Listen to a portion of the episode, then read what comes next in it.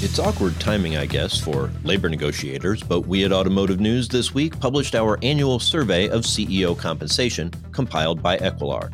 Average pay came down a bit from 2021 when Tesla's Elon Musk took home more than $23 billion. That's billion with a B. But 2022 wasn't a bad year to be a CEO. GM chief Mary Barra got 34 million with an M, and Ford's Jim Farley made 18 million. Soaring CEO pay and the rise of tech billionaires have combined to spur unionism in America, as we see at Amazon and Starbucks, the Teamsters at UPS, and the writers and actors strike in Hollywood. We can all have our own opinion about executive pay, but what matters in the U.S. auto industry right now is what UAW members think about it and how willing they are to halt everybody's money making in order to get what they see as their fair share. With this week's Automotive View, I'm Jamie Butters, host of the Daily Drive podcast and executive editor of Automotive News.